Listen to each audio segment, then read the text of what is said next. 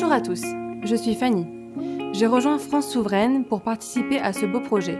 Et c'est moi, ainsi que toute une équipe, qui vous accompagnerai sur la série de podcasts réalisée cette année.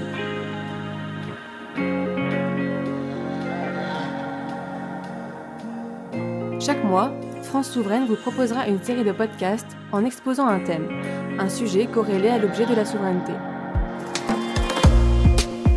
Aujourd'hui, Dominique Motte. Aujourd'hui, nous allons parler de l'initiative populaire que l'on pourrait appeler en France la souveraineté populaire. Chez France Souveraine, nous défendons l'idée que le peuple puisse participer à la vie démocratique de manière plus régulière, et ce, à travers des référendums. Nous allons, lors de cet entretien, tenter de comprendre le fonctionnement démocratique de la Suisse, du point de vue des citoyens, et tenter de faire le parallèle avec la France et les évolutions qui pourraient nous permettre d'avoir un mode de fonctionnement plus participatif.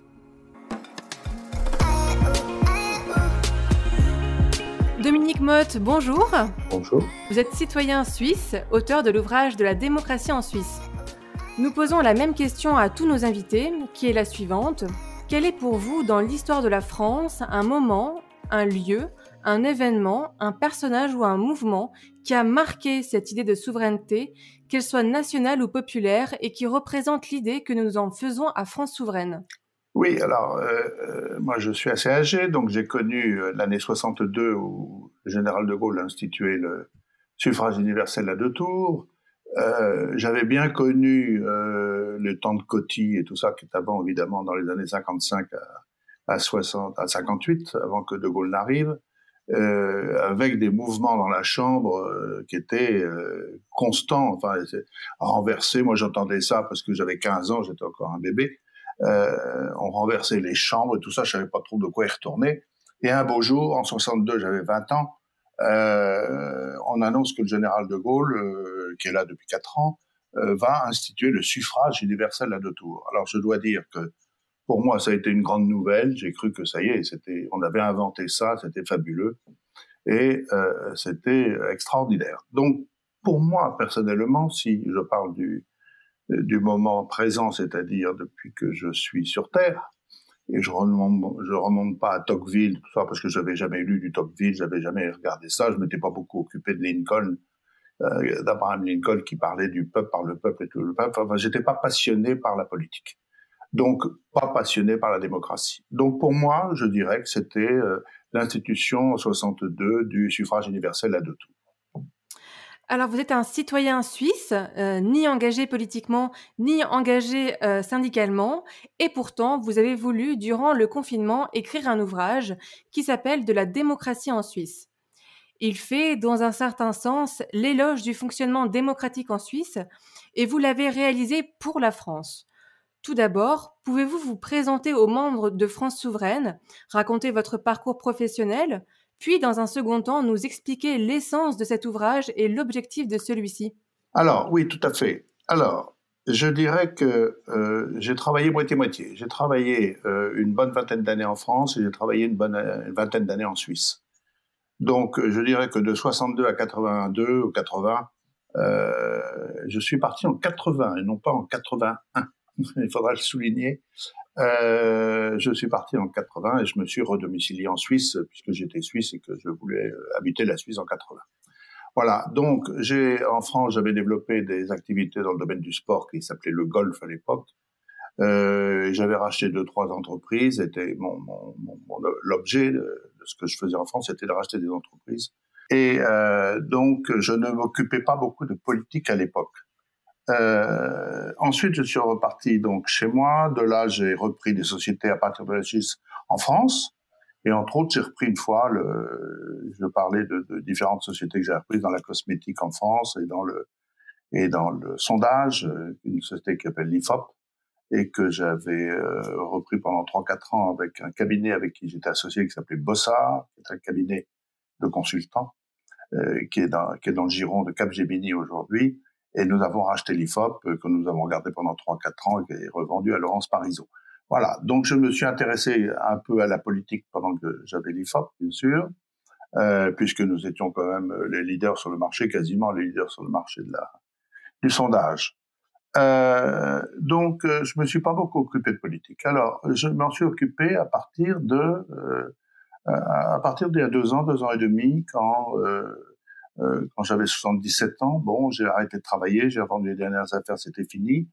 Et je me demandais ce que j'allais faire là maintenant dans les années qui viennent. Et est arrivé différents événements en France, alors, et, comme les, ce que j'appelle les gilets jaunes, ce que j'appelle euh, des émissions à la télévision, je, je, je parlerai de, de, de, de, Zemmour, de Welbeck, de Onfray, euh, qui sont sur CNews.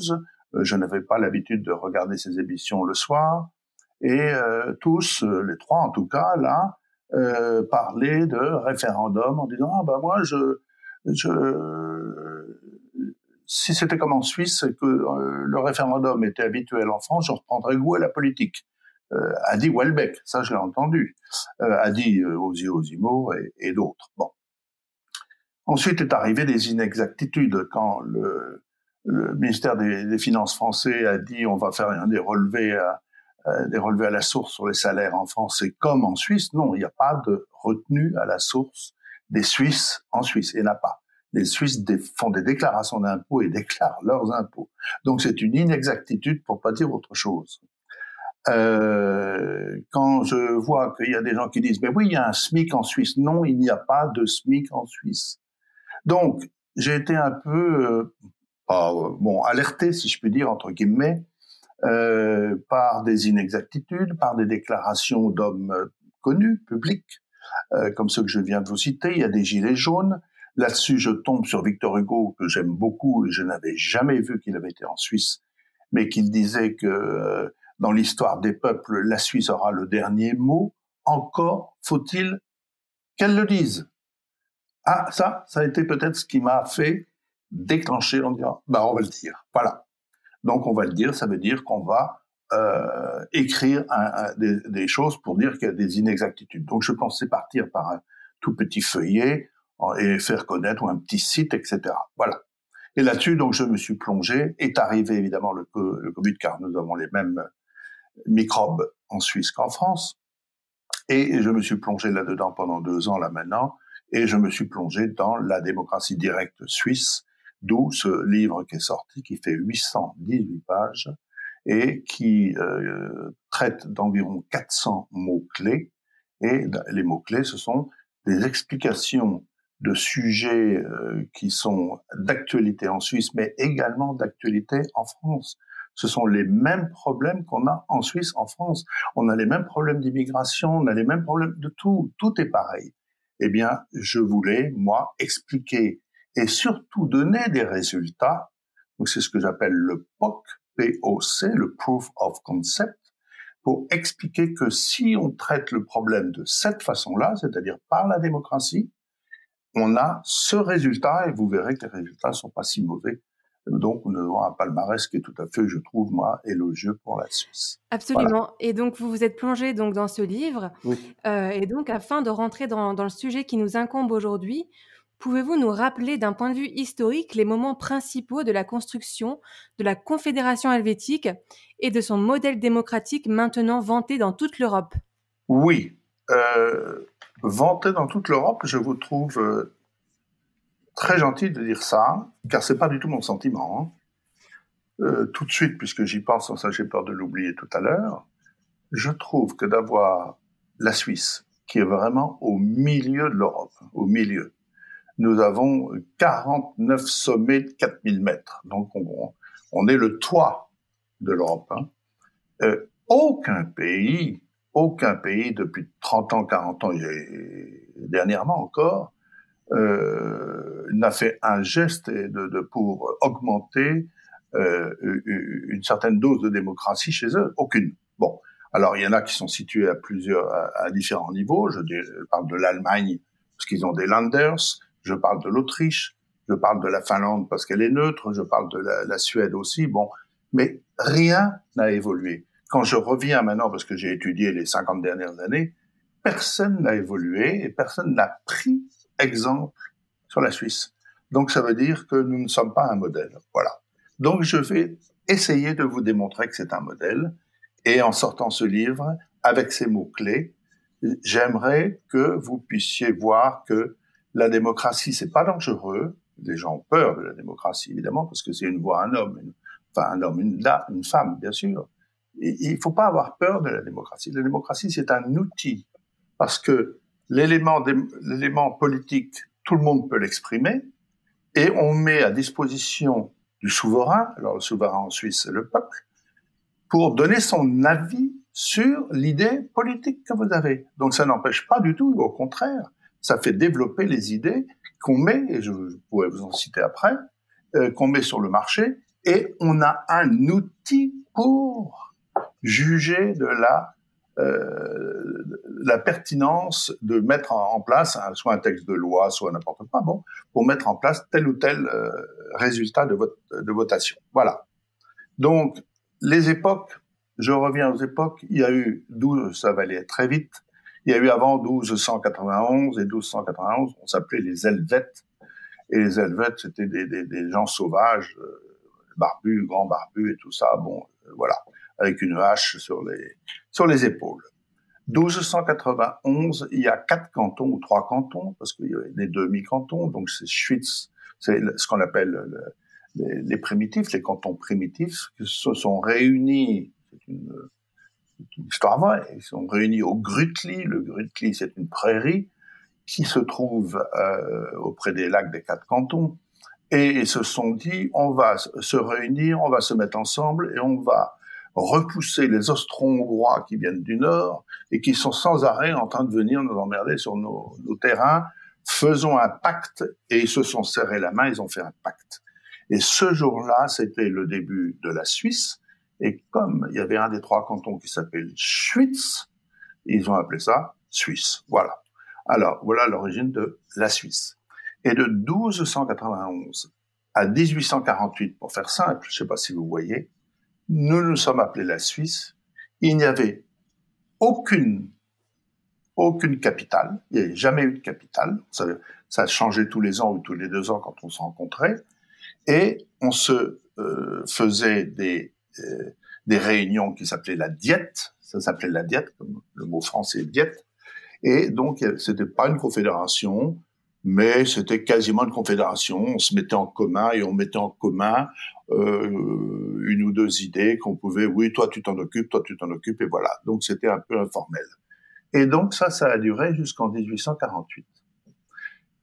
La grand, le grand changement, c'est qu'il y a eu plusieurs cantons, trois cantons, quatre cantons. C'est le grand changement. Ça a basculé.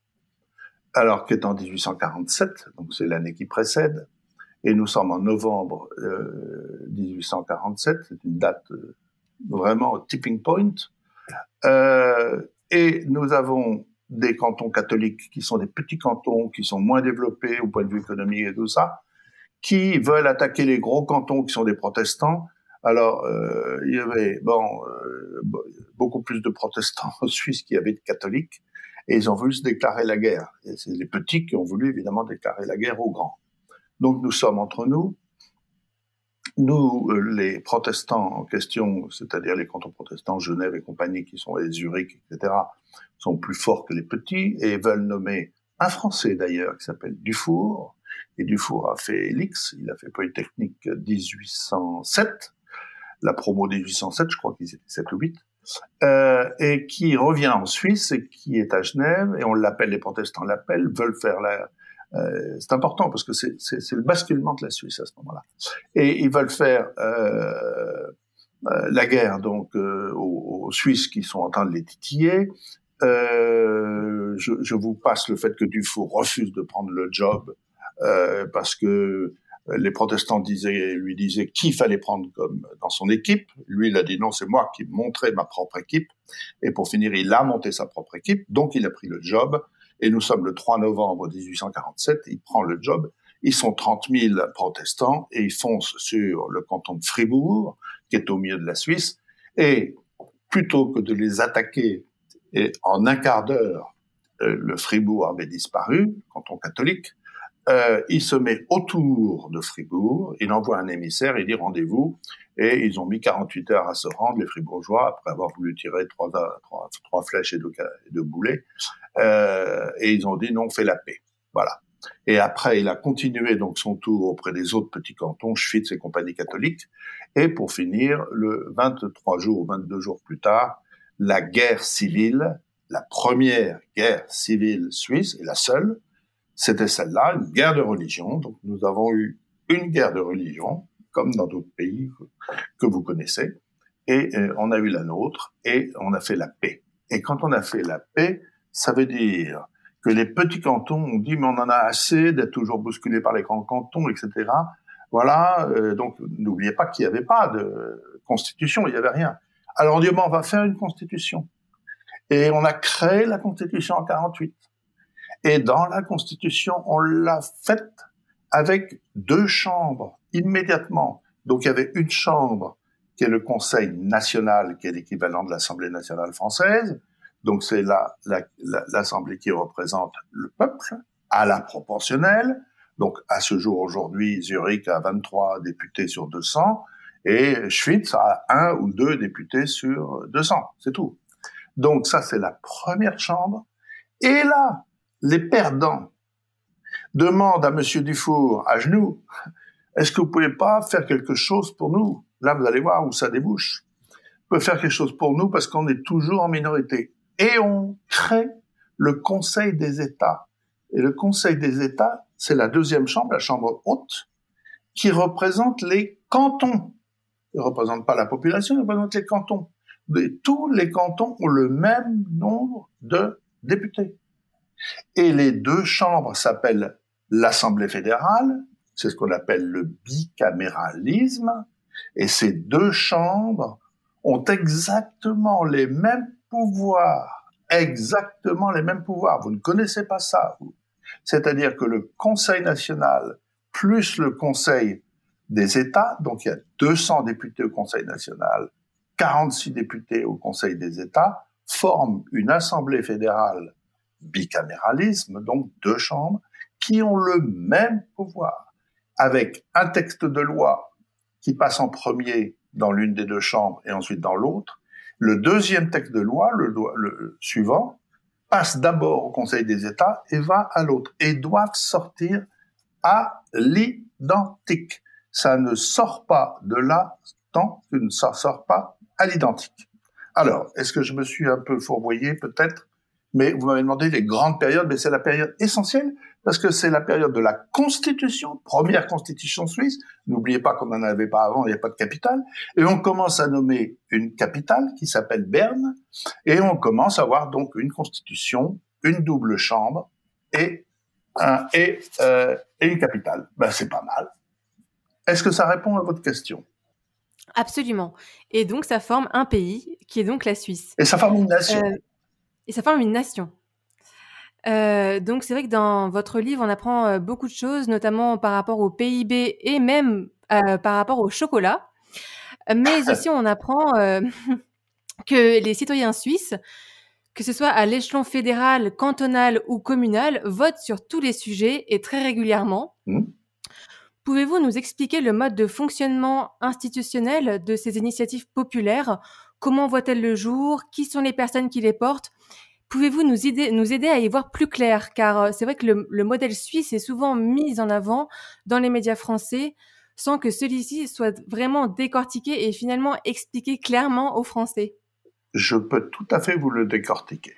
Alors, il est bien évident que quand j'ai pondu 818 pages et que les trois ou quatre personnes dont je parlais tout à l'heure, on ferait euh, Welbeck et tout ça, en disant ah si le, le référendum revenait en France, alors là je reprends des goûts à la politique. Tout le monde pense, et je veux bien croire, que c'est le référendum. Et vous pensez bien que je suis pas assez intelligent pour, à partir de définition d'un référendum, faire 818 pages. Donc ça veut dire que nous avons une caisse à outils que j'appelle dans mon livre le bundle démocratique, c'est-à-dire une caisse à outils démocratique qui se place, alors je vais employer une expression qui est horrible, donc vous l'oubliez, qui se place comme des airbags à l'intérieur du pays et de l'organisation du pays. Il y a des airbags. La voiture n'avait pas d'airbag, elle a eu après des airbags dans le volant, Après, elle a eu des airbags dans les fenêtres, elle en a eu derrière, il y en a partout. Et aujourd'hui, il y a 5, 6, 7 ou 10 airbags dans les voitures. C'est la même chose quand vous raisonnez sur la Suisse. Et qu'est-ce que c'est que ces airbags? Ce sont des obligations qui découlent de la Constitution que vous êtes obligé de mettre en place. Les juges sont élus, ils ne sont pas, ils ne sont pas nommés etc., etc. Enfin voilà, j'ai toute une, liste d'une centaine de points euh, que l'on a mis progressivement depuis 1848 en place. Et donc, on s'est retrouvé avec trois grands outils démocratiques. Et les trois grands outils démocratiques sont le premier, ce que j'appellerais le référendum obligatoire.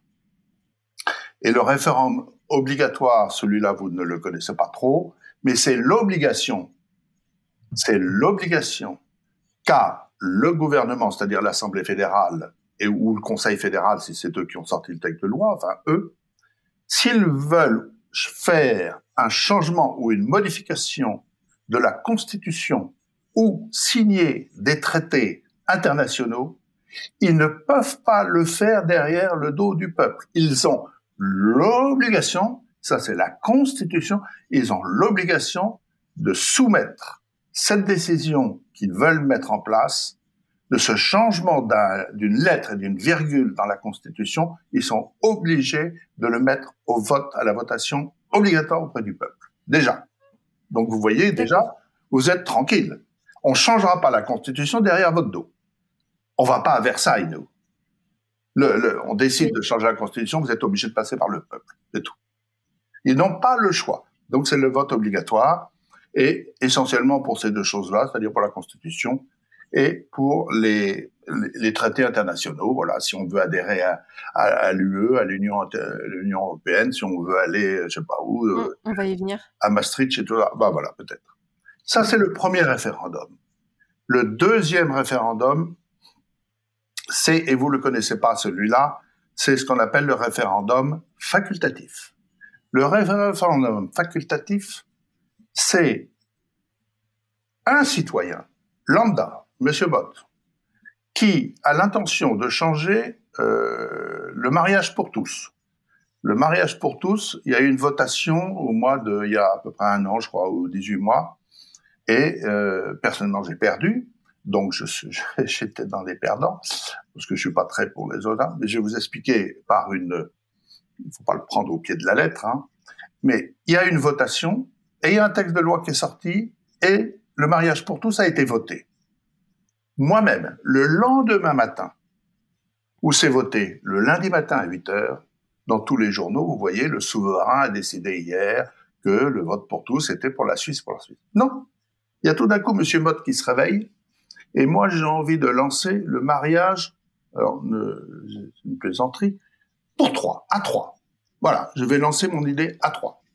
Donc, je me dis, je vais euh, scier euh, le, le texte Gadana, et à ce moment-là, je propose euh, 50 000 je propose 50 000 euh, signatures, enfin je demande 50 000 signatures et j'ai euh, et j'ai 100 jours pour le faire.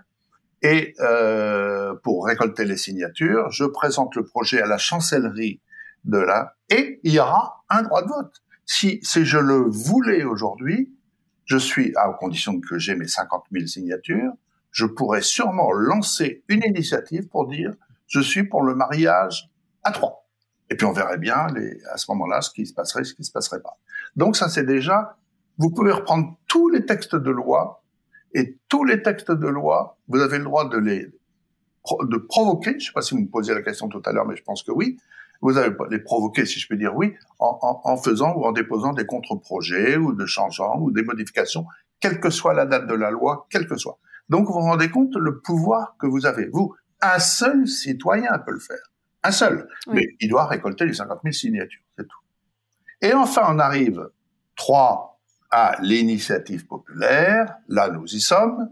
Je pense que c'est ça que vous connaissez bien. Et l'initiative populaire, c'est donc ni la Constitution, ni les textes de loi, mais c'est toute initiative que vous souhaitez déposer. Toute. toutes. Donc, vous voulez faire tel ou tel changement, telle ou telle chose, changer la vitesse sur les autoroutes, vous voulez faire n'importe quoi, où il n'y a pas de texte de loi même et tout ça, vous lancez l'initiative populaire. Et l'initiative populaire, eh bien, vous la mettez, euh, vous la mettez en place et euh, vous faites euh, 100 000 signatures, euh, vous récoltez 100 000 signatures et 18 mois, et vous pouvez déposer votre initiative populaire et elle passera euh, très. Il y en a pas, il y en a pas qui sont retoqués. Ça n'existe pas. Hein. Ça n'existe pas parce que vous, vous, la modifiez en fonction, parce que la chancellerie, la chancellerie, ce sont des gens euh, neutres, évidemment. Ils travaillent évidemment au palais fédéral à Berne, mais ils, ils, regardent si les signatures sont exactes, etc. Mais ils regardent pas le fond de ce qui est posé en disant oh non, vous ne pouvez pas. Non, non, non. Donc vous déposerez votre initiative euh, avec 100 000 noms et dans des cartons, vous l'amenez et ils checkent les, ils contrôlent les signatures, voient si elles sont légales, si elles sont bien prises dans. Alors je vous passe les détails, il faut que ça soit pris dans minimum 12 cantons, etc. Enfin voilà. Donc vous pouvez pas prendre 100 000 signatures euh, de la ville de Zurich. Voilà, c'est ça que je veux dire. Donc c'est le risque est étalé. De même que les résultats sur les droits de vote et les référendums, il y a très souvent les droits de vote un double un double obstacle à passer. Un, évidemment, le, pourcentage sur la population qui a voté, 50.1, et très souvent, par exemple pour les pour les référendums obligatoires, il y a aussi l'obligation d'avoir les cantons en majorité. Les cantons, il y en a 26, donc il faut qu'il y ait 13,5, 13 et demi cantons qui sont pour. Voilà, il faut la double euh, majorité. Donc c'est vrai que ça peut être perçu comme un cadre démocratique euh, libre, transparent et juste. Est-ce que vous avez peut-être d'autres exemples euh, dans le domaine de la religion ou de la politique étrangère à nous soumettre? Oui, oui, oui, euh, euh, oui, bien sûr. Euh, que puis-je vous dire? Bah, je, prends, je peux prendre cet exemple, le minaret, ça vous va? Oui, c'est religieux. Alors, euh, nous avons, euh, il y, y, a des musulmans chez nous, euh, voilà, nous sommes un pays, euh, nous sommes un pays, la, la, la Suisse n'est pas un pays laïque, hein, c'est un pays qui organise la, les religions. Donc, la religion ne dépend pas de l'État, elle dépend des cantons. Donc, vous savez qu'il y a trois niveaux.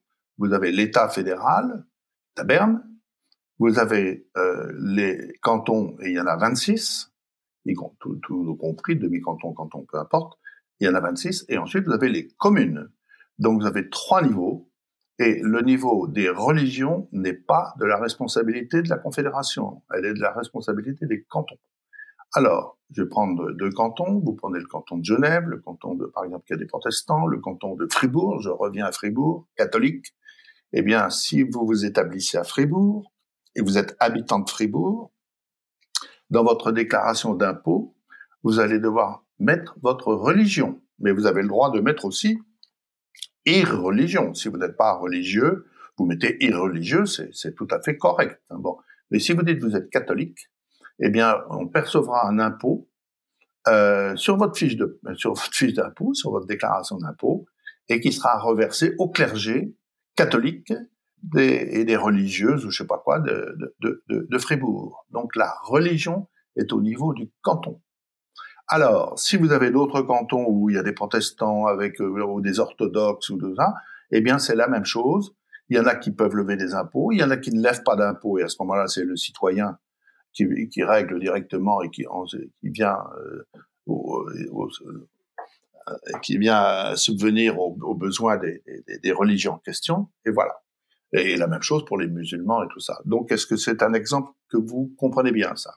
Ça, c'est facile oui, à comprendre. Bien. Alors, je peux rajouter un autre exemple, qui est le visage. Bon, parce que je sais que c'est un débat qui est chez vous, qui est, voilà. Chez nous, tout le monde peut porter une tenue religieuse à l'extérieur, dans la rue. La seule chose que, qui est passée par la loi, et quasiment, je suis pas sûr de ce que je veux dire, donc je ne veux pas le dire, mais dans la, dans la Constitution, mais en tout cas c'est la loi actuellement, c'est que vous êtes obligé d'être à visage découvert. Et dans le la référendum que nous avons fait, qui a été gagné de, de loin, euh, il s'est marqué, y compris les voleurs et les gangsters. Bon, donc vous n'avez pas le droit de vous voiler qui que vous soyez. Vous n'avez pas le droit de vous voiler la face, le visage. Mais maintenant que les religieuses portent leur euh, robes et portent des voiles sur la tête, que les orthodoxes euh, portent un chapeau sur la tête, etc., etc., que des musulmans portent c'est peu importe et peu nous importe. Ça, c'est pour le public. Si vous êtes, que vous allez travailler dans un, un État euh, cantonal ou à l'État fédéral, là, vous êtes dans un domaine public, vous devez retirer ce qui fait, euh, voilà, si vous êtes religieuse à Fribourg, la sœur Marie-Joseph, hein, est aussi, toutefois, elle devenait euh, à travailler à Fribourg derrière un comptoir de, de l'État de Fribourg, elle serait obligée de retirer son voile, etc. Donc, il ne faut pas qu'il y ait de signe extérieur quand vous êtes au service du public. Voilà. Après, j'en ai d'autres. Oui, oui, il y, en a beaucoup d'autres. Il y en a eu. Euh, les minarets, par exemple, ont été, mais c'est passé à 57,5 euh, parce que tout est tout est coté. Alors il faut il faut savoir que si vous voulez habiter la Suisse, il faut accepter le 50.1. Si vous n'acceptez pas le 50.1, c'est tout. on vit quotidiennement avec le 50 points. Si vous êtes en dessous parce que vous vouliez voter oui et que vous avez 49,9, vous avez perdu. Voilà. Vous avez perdu, vous ne dites rien. Mais vous avez le droit de relancer le problème. Mais généralement, quand vous perdez et que vous êtes à 63, moi j'ai perdu le mariage pour tous, j'ai perdu le mariage à 63.5, je crois. Euh, bon, c'est pas la peine que je relance une initiative par derrière. Euh, je j'aurais aucune chance de redescendre à 49,9 pour ça et je vais pas gagner à 50 points, donc je le fais pas. Donc il y a personne qui a redéposé derrière le voilà. Du coup, euh, c'est vrai qu'à 50.1, et oui, mais c'est le souverain donc qui s'exprime. Alors, comme vous le savez, la France a un long et lourd héritage historique façonné par euh, l'Ancien Régime, les grands hommes et, et une cinquième République qui place le président au centre du jeu politique. Pensez-vous que le modèle suisse est applicable dans notre pays ou est-ce que ce type de démocratie participative doit être adapté afin de trouver un juste milieu?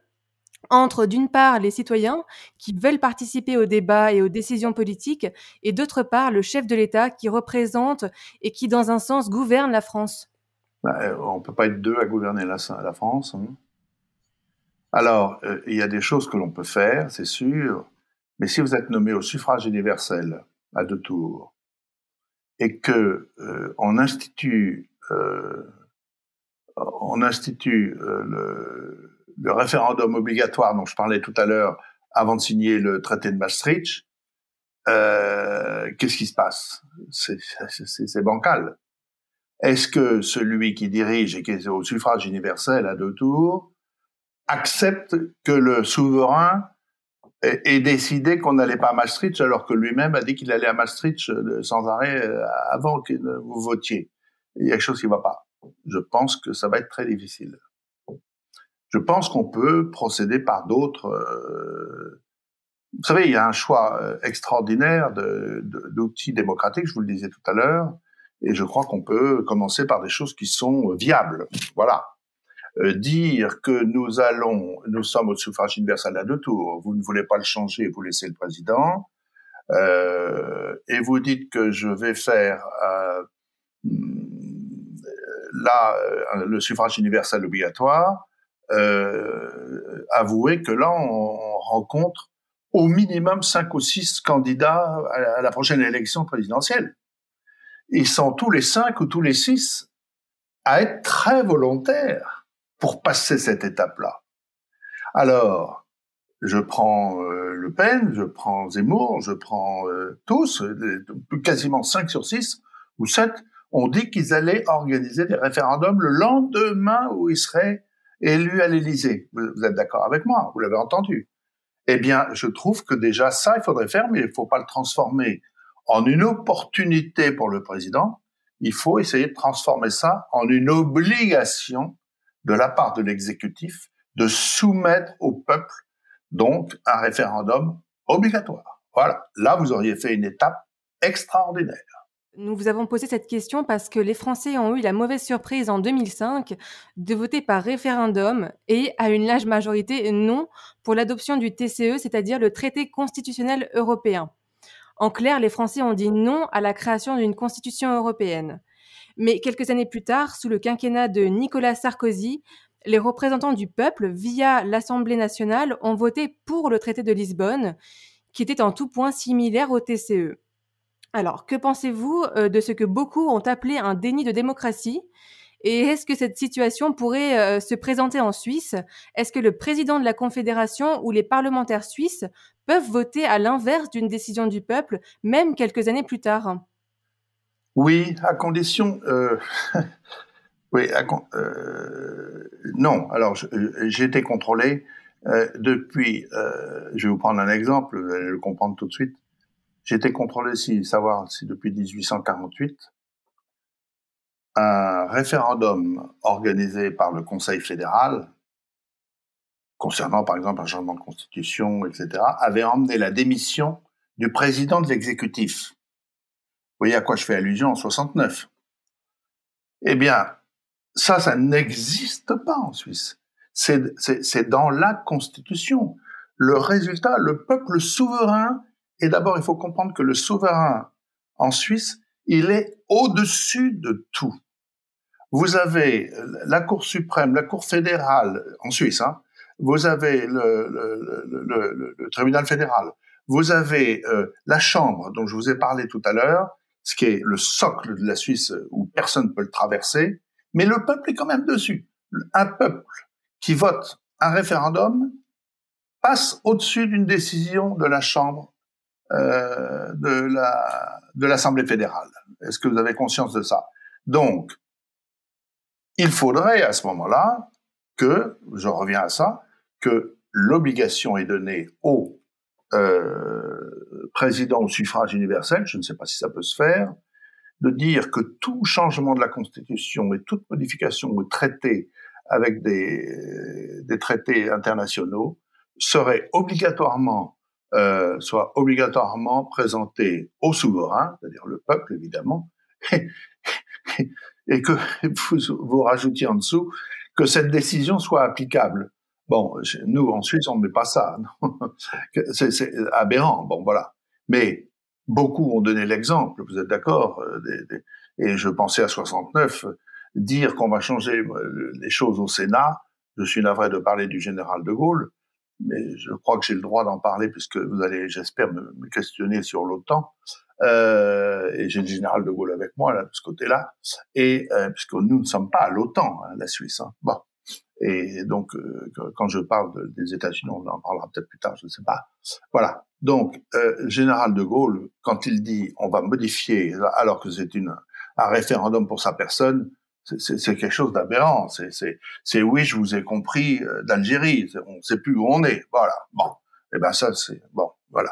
En Suisse, c'est pas ça. En Suisse, on vous dit de voter et le vote passera et la Constitution dit que le texte est le souverain et le souverain donnera son résultat à 8 heures du soir et le lendemain matin à 8 heures, on n'en parle plus, le problème est réglé. Voilà. Donc, il y en a qui ont donné le mauvais exemple, c'en est un, d'accord euh, Il y en a un autre qui a donné le mauvais exemple, c'est 2005, je vous l'accorde. Il y a un dernier, moi j'ai entendu parler d'un d'un grand terrain de 2000 mètres de long pour faire décoller des avions du, côté de Nantes, euh, c'est la même chose. Donc euh, non, bah, qu'on arrête de faire des référendums, ou alors on les appelle des référendums euh, facultatifs ou artificiels ou joke ou je sais pas. Non, la Suisse, il n'y a pas eu un un référendum qu'on a remis en cause. Mais non, le peuple est souverain. Le peuple est souverain. Il, il, passe au-dessus de tout. Ah. Alors, vous vouliez évoquer l'OTAN. Qu'avez-vous, qu'avez-vous à nous dire à ce sujet? Ah, l'OTAN. Vous voulez qu'on parle de l'OTAN? Alors, la Suisse, la Suisse, euh, il, faut, faut que les gens le sachent, parce que euh, il faut donner la définition de la Suisse. Et la définition de la Suisse, ça va très très vite, rassurez-vous. La Suisse, c'est 731 années, donc depuis 1291, de démocratie.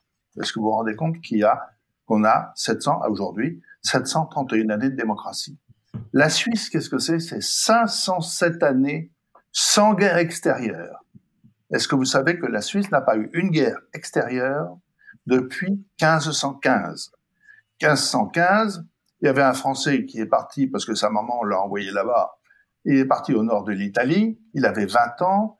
Euh, il a acheté 30 euh, 000 Suisses à euh, un certain prix, je sais pas, et qu'il a donné à la partie adverse alors que lui euh, se mariait avec les Vénitiens à l'époque, Il a tués les 30 000 francs, les 30 000 Suisses, il les a liquidés, il est revenu, maman était très contente, Louise de Valois, je crois, et euh, il était grand, il avait 21 ans, c'est bravo, il avait gagné Varignan, mais voilà comment moi je vois les choses, et, et nous avons fait la paix ce jour-là, on a fait la paix avec la France, et la paix dure avec tous les pays, nous n'avons eu zéro guerre extérieure, on a une intérieure, zéro guerre extérieure depuis 507 ans, depuis 1515.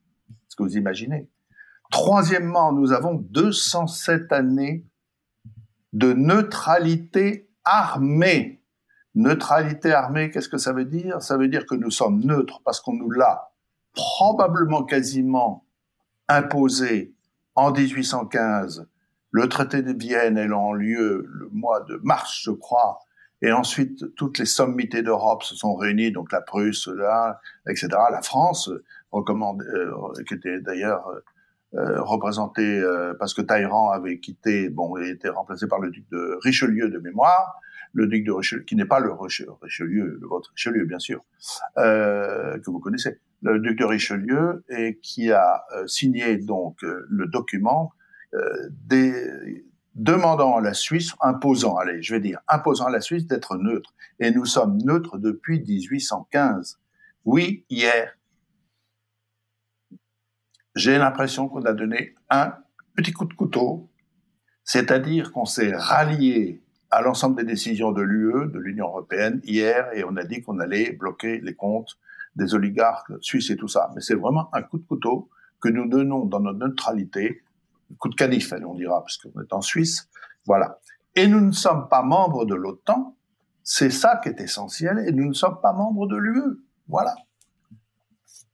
Donc, euh, euh, je pense que l'OTAN, euh, si on parle déjà de ça, mais je ne sais pas si c'est le moment, euh, si euh, vous disiez, euh, chère madame, tout à l'heure qu'il y a des gens qui enviaient la Suisse, je crois que personne n'envie la Suisse.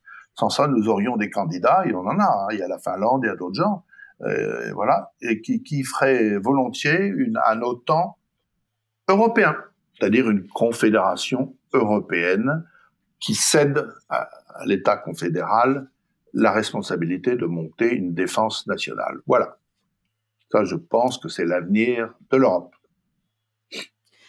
Alors, je me permets d'ajouter une question. Oui. Euh, comment expliquez-vous le fait que la, le, que la Suisse ait pris position par rapport à l'Ukraine?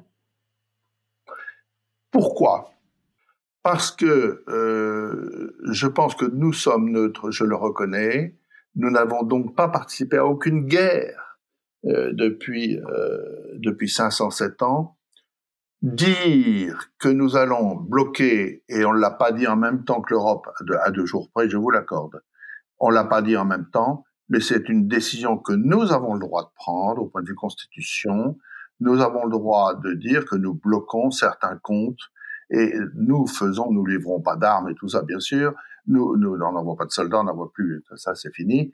Et, et, que nous, euh, euh, voilà. Euh, donc moi personnellement, si j'avais eu un rendez-vous avec Monsieur Poutine euh, je lui aurais dit, voilà pourquoi nous nous intéressons à l'Ukraine, je lui aurais dit, mais Monsieur Poutine, je voudrais savoir, voilà le texte, Monsieur Poutine, pourquoi la Suisse vous convient-elle, ainsi qu'à vos prédécesseurs, donc euh, Reagan, Khrouchtchev et tout ça, enfin c'est fou ce qu'il y a de gens qui sont venus négocier en Suisse, à Genève ou à Montreux ou à Lausanne, etc., ainsi qu'à vos prédécesseurs pour réorganiser vos rencontres internationales.